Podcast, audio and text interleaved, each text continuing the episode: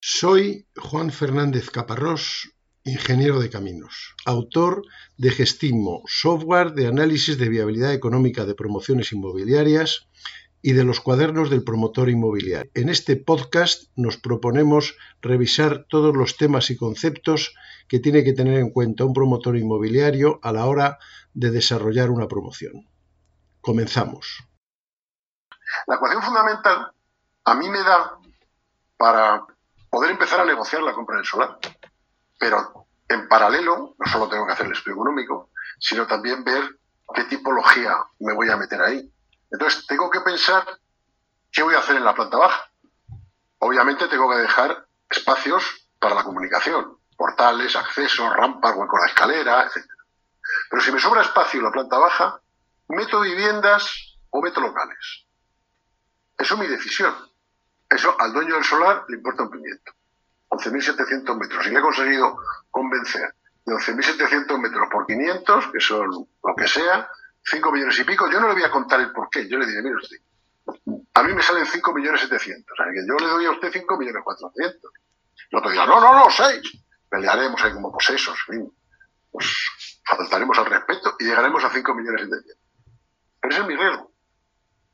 Él son 5 millones 700. Entonces yo he comprado el precio que, quería comprar, si lo he hecho muy bien, por la edificabilidad que pienso obtener. ¿Pero qué hago con esa edificabilidad? Pues ese es mi problema. Entonces, una decisión que no es inmediata, ya no es en la compra del solar, pero que hay que irla pensando, es ¿qué hago la planta baja? ¿Pongo viviendas o pongo locales? Eso depende. Hace ocho años pondría locales. Ahora pues igual pongo viviendas. ¿Esos locales los puedo convertir en oficinas? ¿O el me deja la ordenanza poner oficinas? Pues a lo mejor me interesa poner oficinas. No lo sé. Tengo que irlo pensando. Porque las cosas valen distinto. Y por lo tanto los ingresos totales son distintos. Y luego, también, si voy a tener un ático, ya digo que a la ficha urbanística que he visto, he puesto una cualquiera, no me deja hacer ático, pero si me deja, si me deja, no quiere decir que la tenga que hacer, sino si me deja, tengo que pensar si me merece la pena un lado tengo menos superficie, aunque la reparta en el resto, y acabe teniendo los 11.700 metros, y por otro, si tengo una amplia terraza, ese ático vale más caro.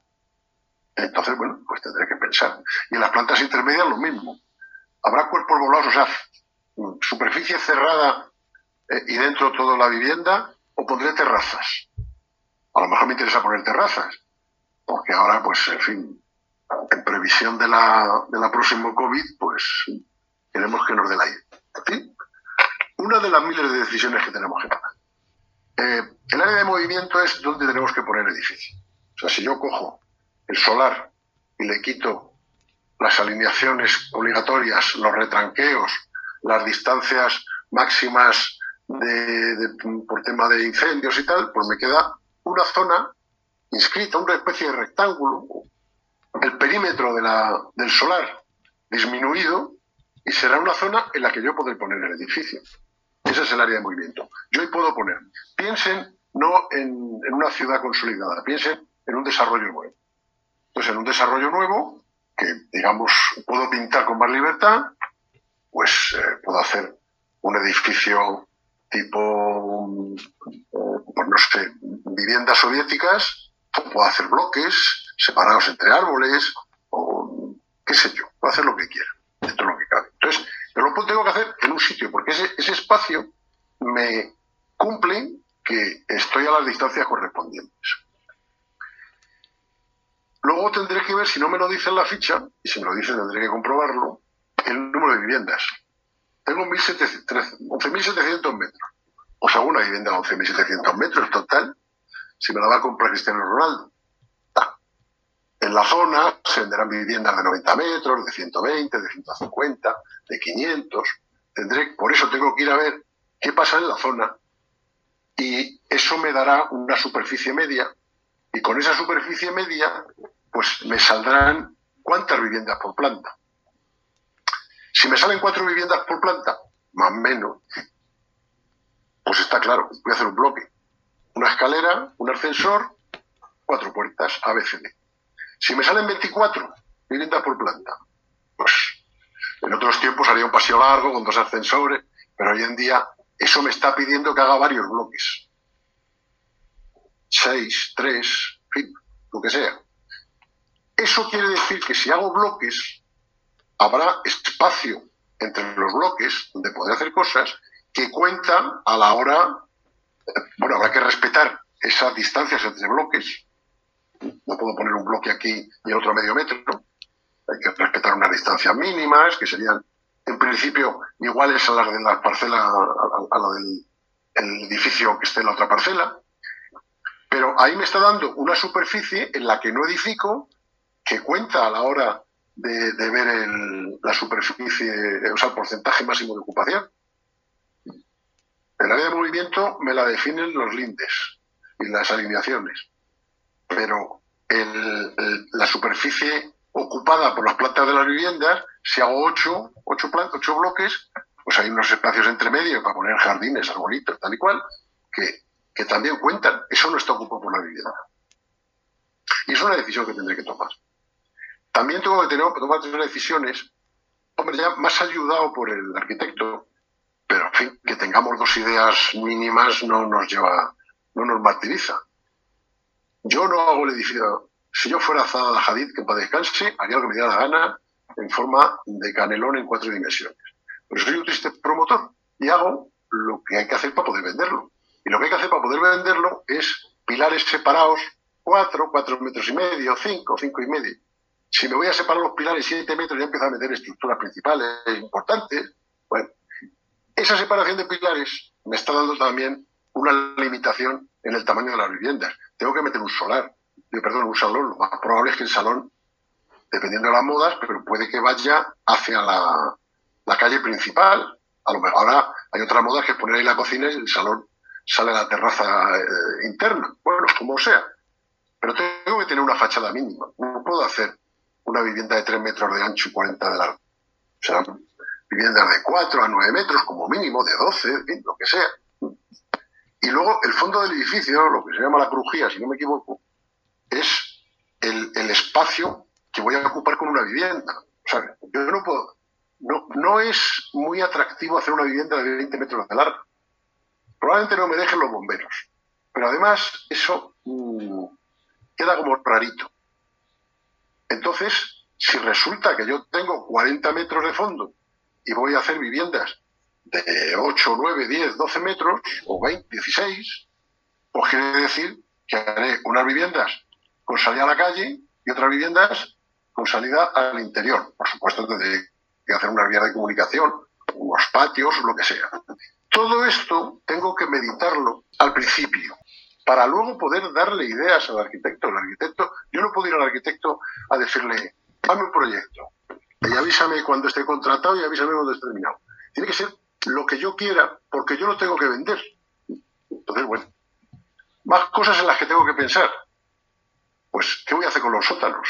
Habrá garajes a grandes números, contando, ya ves, los garajes son cuatro y medio por dos y medio, me parece, los que están pegados a las paredes es 5, me parece, hay que contar los pilares. Así, a primeros números, 40 metros cuadrados por plaza de garaje no es ningún disparate. Si tengo, ¿cuál es mi, mi, garaje? Pues mi garaje será, en principio, la vertical lo ocupado por la planta baja. Puede ocurrir que un sótano lo pueda ampliar si me deja el ayuntamiento, pero lo normal es que esté en la vertical. Pues como conozco esta planta, pues, pues veré cuántas, cuántos garajes me salen. ¿Quiero meter trasteros? Cuatro o cinco metros cuadrados de trasteros. O, seis, contando en los pasillos y tal. Tengo que dejar espacio para instalaciones técnicas. Eh, para el agua caliente sanitaria, eh, para el cuarto del ascensor, eh, las cuartos eléctricos. Incluso si puedo prever o quiero ya poner células fotovoltaicas en el tejado, pues tendré que poner un sitio para poner la maquinaria, en fin, hay que dejar un espacio para cosas que aún no voy a diseñar yo, eso ya lo va a hacer el arquitecto, pero necesitará espacio. Bueno, todo eso me ayuda luego a hacer el estudio económico. Porque si me salen 20 garajes, ¿por, ¿por, qué en el estudio económico que hicimos el otro día ponía yo 27 garajes? Pues por dos razones. Primero, porque me lo manda la normativa. Y segundo, porque yo he hecho un tanteo a grandes rasgos y he dicho, me interesa hacerlo. Y puedo, porque tengo suficiente planta.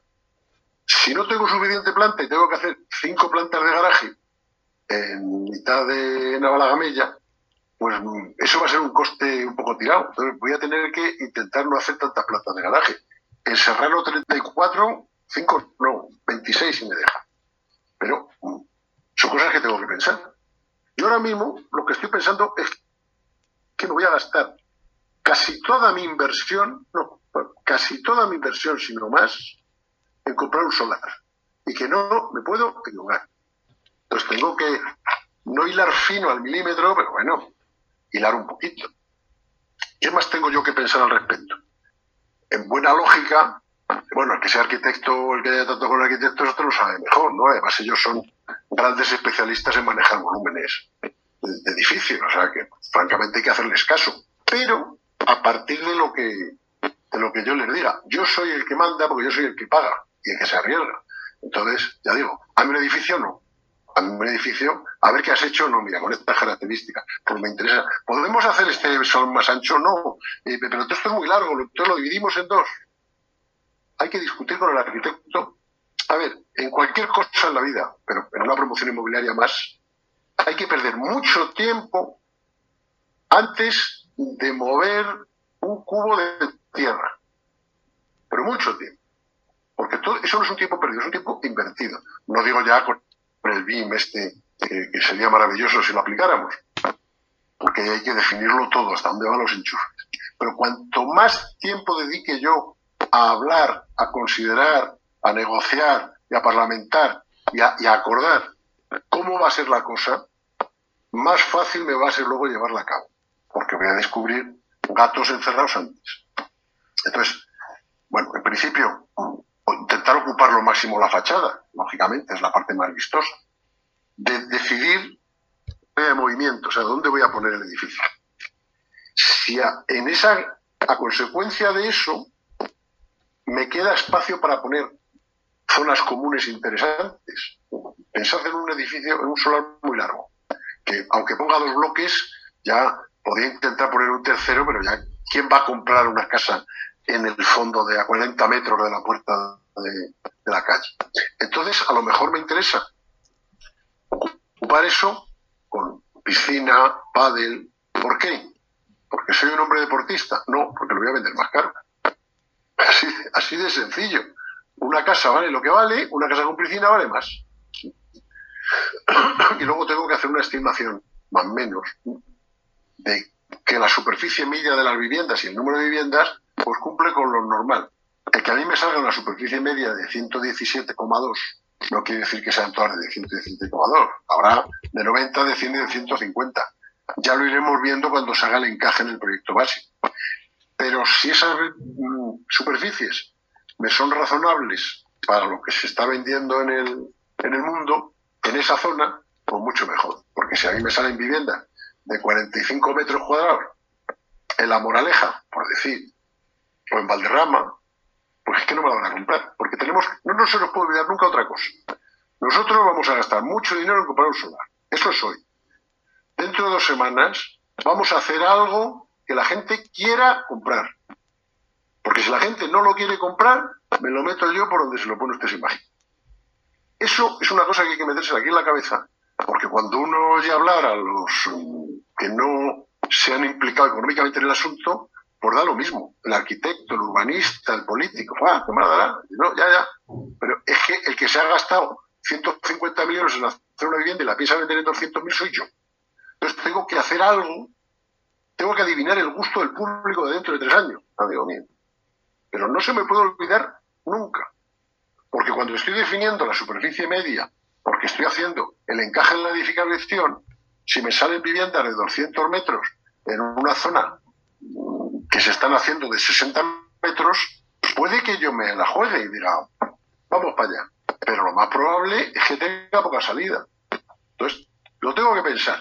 ¿Y luego yo me tiro al río? Pues me tiro al río. Me tiro al río sabiendo dónde está el agua. Bien. Esto es muy al principio. Entre el periodo entre que me gusta aquello, compruebo que vale, mm, acuerdo una, o sea, veo una superficie, eh, señalizo y, hay un tiempo en el que hago más comprobaciones y tal. Luego, ya una vez que, el edificio, el solar es mío, pues tengo que hablar con el arquitecto, me hará un anteproyecto, se ajuste bien, ya en plano, bien puestos. Veamos bien los usos, las distribuciones en la planta baja, la cubierta, en fin, determinar, porque nos pueden salir cosas con las que no contábamos.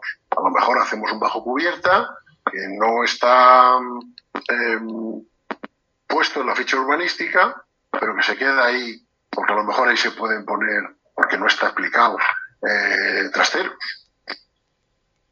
O aparecen terrazas que no, con las que no habíamos contado, en fin, hay que afinar la cosa.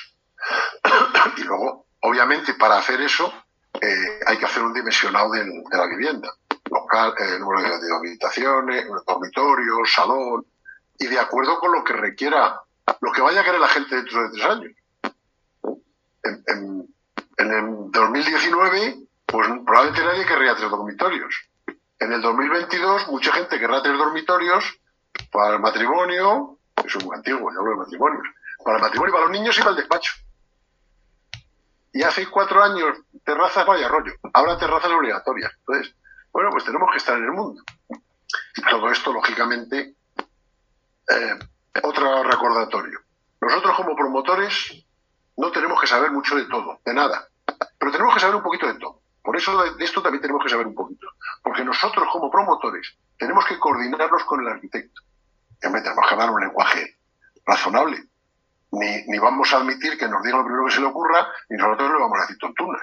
Entonces, hombre, lo lógico es que podamos hablar un lenguaje común porque tenemos unos puntos de partida que no pueda decir el, el arquitecto, es que no ha juntado los portales. ¿sí? como usted, no haga que me ponga colorado.